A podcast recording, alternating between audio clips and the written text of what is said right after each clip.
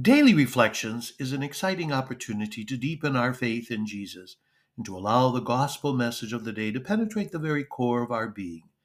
My friends, I invite you to allow the Lord of life to guide you and give you the courage to live as dynamic disciples. Let's offer this day to the way, the truth, and the life. Today we celebrate Friday of the 26th week in Ordinary Time. And we begin with Psalm 79. For the glory of your name, O Lord, deliver us. Together. For the glory of your name, O Lord, deliver us. O God, the nations have come into your inheritance. They have defiled your holy temple. They have laid Jerusalem in ruins.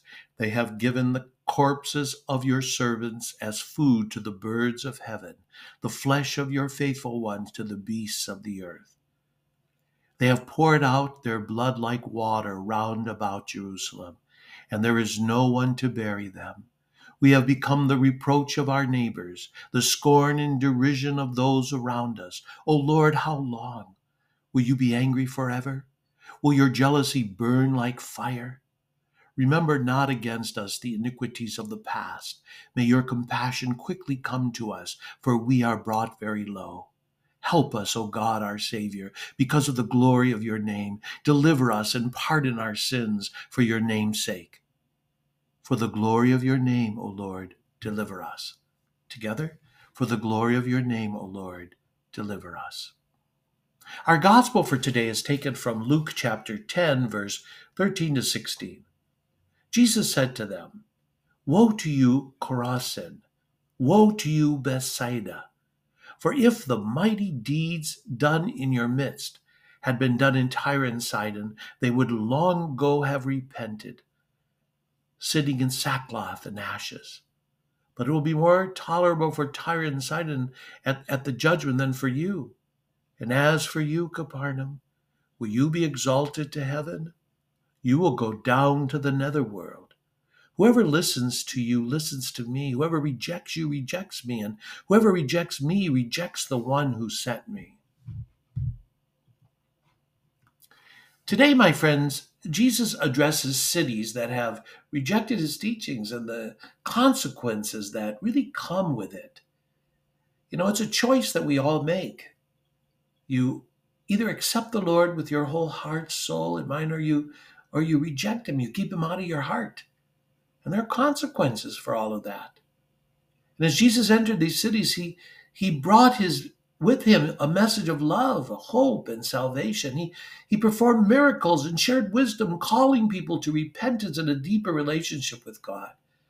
However, some cities outright rejected his message, ignoring his presence, refusing to change. Jesus says, Woe to you, Chorazin! Woe to you, Bethsaida! For if the mighty deeds done in your midst had been done in Tyre and Sidon, they would long ago have repented, sitting in sackcloth and ashes. Jesus warns the cities of the consequences of rejecting his message. And as for you, Capernaum, it will be more tolerable for Tyre and Sidon at the judgment than for you. And I think this teaches us that when we close our hearts to the message of Christ, we miss out on, on the blessings and the, the changes that can come from embracing his teaching. It's important for us to reflect on how we receive the message of Christ in our lives. Do we truly listen and wholeheartedly accept his teachings, or, or do we overlook them and even reject them? We must remember that God speaks to us through various means, including Scripture. Open that book, listen to it. Don't just slam it shut and throw it away. Prayer. Spend time with the Lord every day and, and the loving guidance of fellow believers. Listen to one another, grow with one another. And by opening our hearts and minds to, to these messages, we invite God's grace and blessings into our lives. You know, Jesus commissions his disciples to, to share his message, saying, Whoever listens to you listens to me.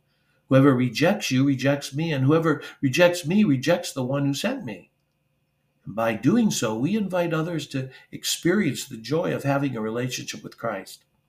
So, my friends, let's be open to receiving and embracing the message of Christ. Just as Jesus warned the cities that rejected his teaching, we must be open to, to the voice of God in our lives. And by doing so, we invite his love and grace to, to really uh, move us in, in a new lo- direction, a new way, and we become effective bearers of his message to the world. May we always have open hearts to receive his word and have the courage to share it with others. Have a great day. Be sure of my prayers.